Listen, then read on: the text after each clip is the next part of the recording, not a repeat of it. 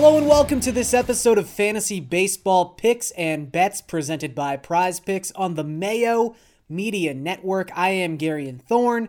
It is Friday night.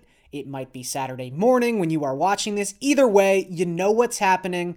We are talking everything you need to know to play some fantasy baseball on Saturday, May 29th. For DraftKings purposes, we're going to be focusing mostly on the 5-game featured slate which kicks off past 7:15 p.m. on the East Coast. However, I would be remiss if I did not let you know there's also a 10-game featured slate taking place throughout the afternoon. So, partake in that if you will. I'm not going to stop you. Another way to get in on the afternoon baseball action would be by heading over to prizepicks.com using the promo code MMNMLB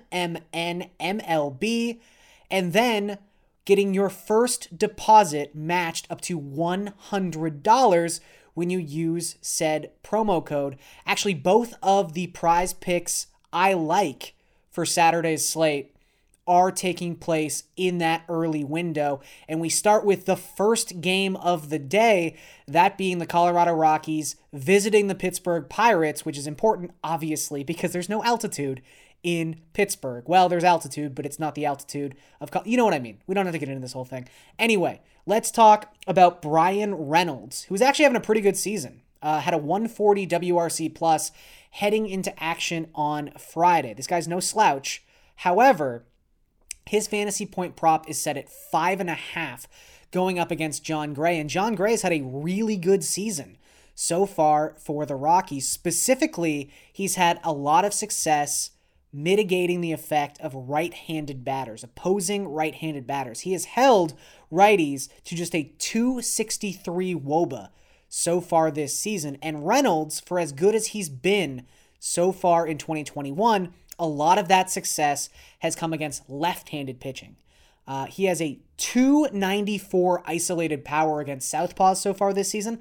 That ISO drops to just 133 against right handed pitching. So he still has some power in right on right situations, but he's nowhere near the hitter, or he's he's not been anywhere close to the same type of hitter so far this season when he's right on right versus right on left. So I like Reynolds to go under five and a half fantasy points. That's going to be a low scoring game in general, kind of the same vibe we saw with the Colorado Mets series uh, just earlier in the week. The other prop I like in the afternoon Rhys Hoskins to go over six and a half fantasy points. Uh, Philly is going up against Tampa Bay. Generally speaking, that means some good pitching from the Tampa side. And while Ryan Yarbrough is a very good pitcher, uh, definitely better than you would think if you were to just kind of hear what his arsenal is, uh, he's still a left handed pitcher. And I think Rhys Hoskins will be able to take advantage of that fact, considering he has crushed lefties so far this season. In fact, a 438 Woba and a 180 WRC plus within the split so far in 2021. And just in general, in the month of May, Hoskins has been on fire. He has a 150 WRC plus within the month, so he has really heated up as the calendar has turned from April to May. Let's take advantage of that fact. I think he's going over six and a half fantasy points on Saturday. So Hoskins over six and a half, Reynolds under 5.5. Now let us talk about that five game featured slate over on DraftKings. Again, that gets going at 7:15 p.m. Eastern Time already have to put an asterisk on the five game thing. There were four different games rained out on Friday, two more, uh, one in Cleveland, one in Boston, that had serious delays during the game. Tons of rain right now on the East Coast in the Northeast region. So, tomorrow's game, Saturday's game between Milwaukee and Washington, is the second leg of a double header on Saturday. So, only, you know, seven innings in that game. That obviously changes your perspective a little bit on how you attack that game, particularly from an offensive perspective. Uh, I think generally speaking, uh, it's Brett Anderson up against Patrick Corbin. Those are the expected pitchers in that contest. You would be okay to stack against both. Um, particularly Washington has some nice bats to go up against Brett Anderson. However, seven inning game, you might only get three plate appearances. You might only get like two at bats if someone walks. It's a little bit of a tougher environment. So, did want to make sure I pointed that out when talking about this five game slate.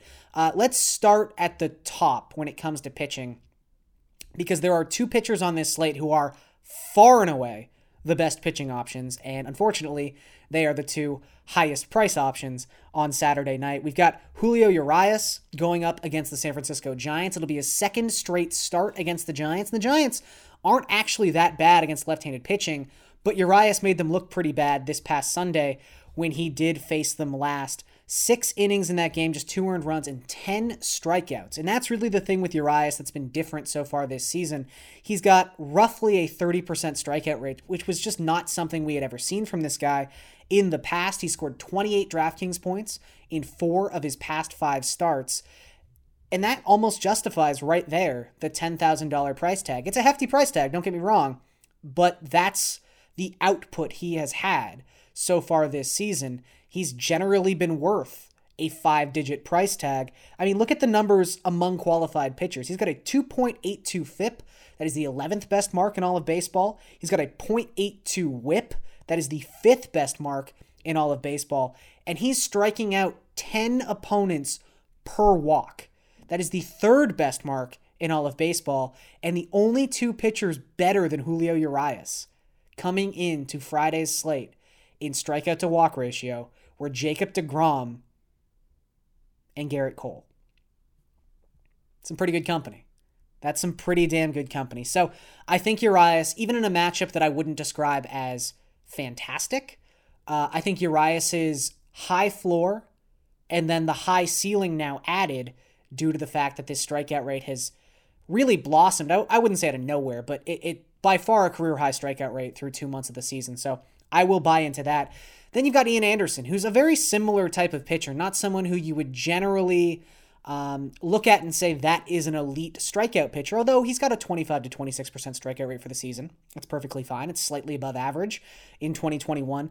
Anderson is $9,400. He's only allowed one earned run across his past two starts. That is a span of 12 innings. Uh, but still, the real key, the real enticing aspect of this start for Ian Anderson is that it's against the Mets. And the Mets, the last two weeks, I mean, through really no fault of their own, um, I think every player who was in their opening day starting lineup, who isn't Francisco Lindor, who's in a heck of a slump right now, has been on the IL or is currently on the IL. They are so injured. And the lineups they are putting out are kind of hilariously sad.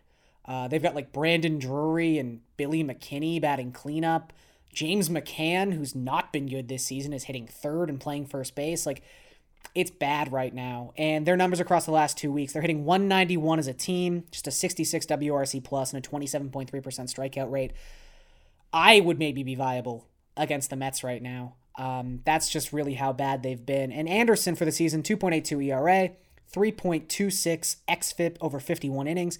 He's also got a 56% ground ball rate, and this is really what he does the best, almost better than anyone else in baseball. He negates launch angle.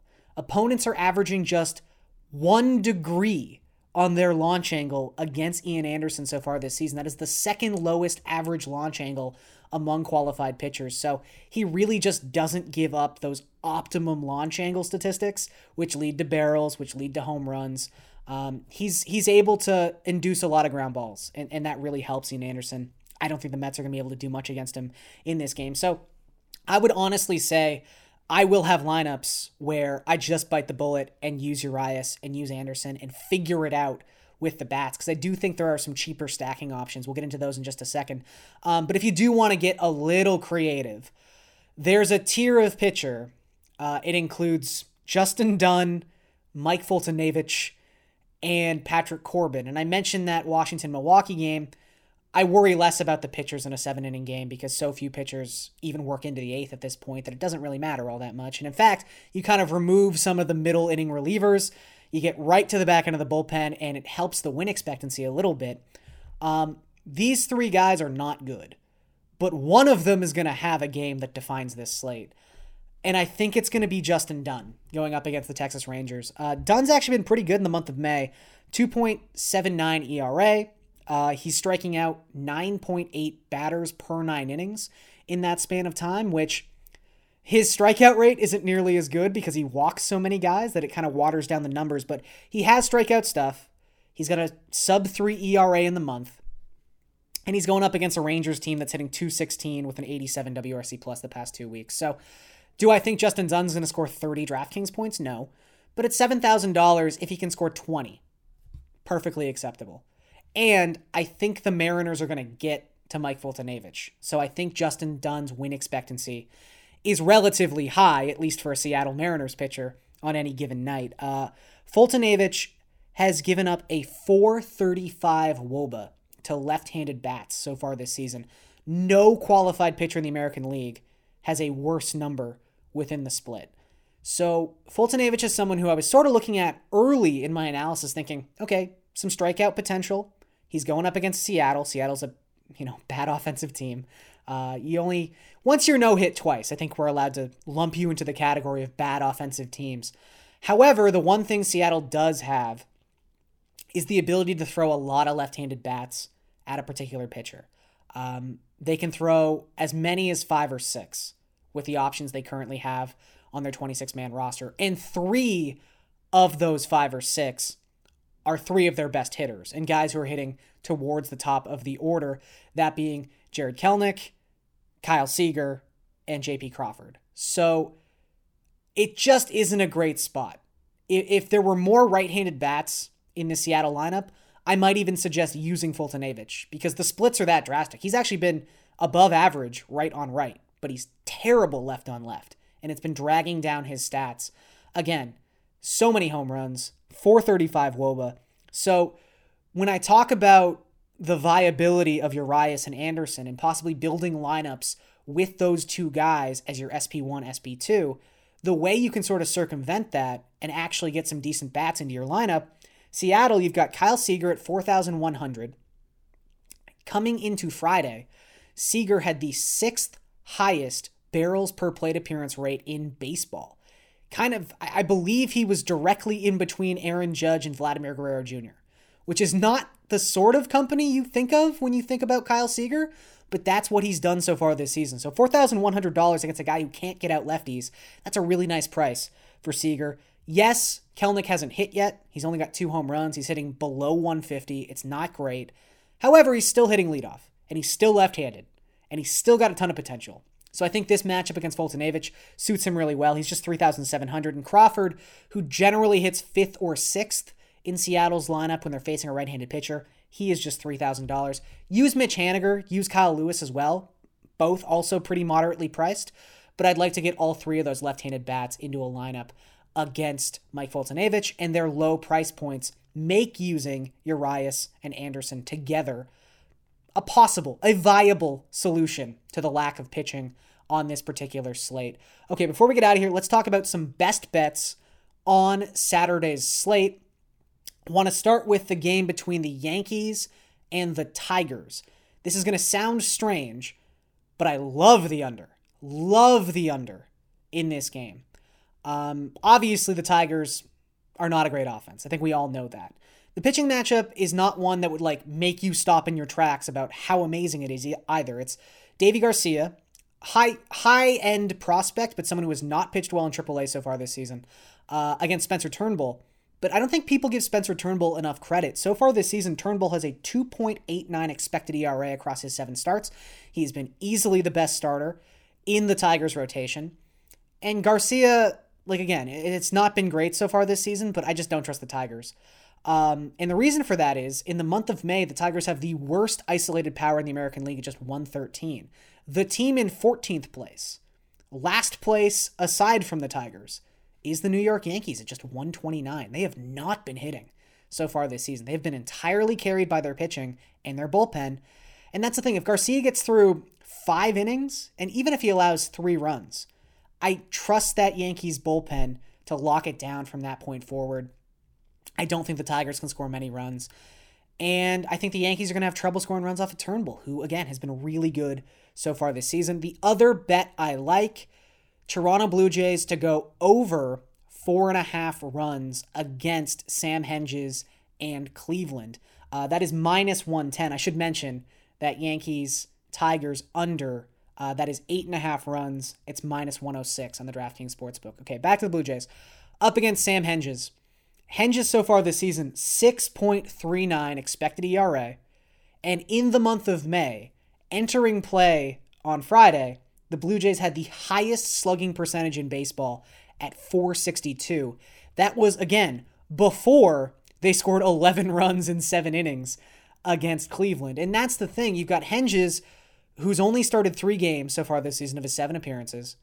You've got a bullpen that's already taxed because Eli, what was his name? Eli Morgan, I believe, was only able to go two and a third innings on Friday.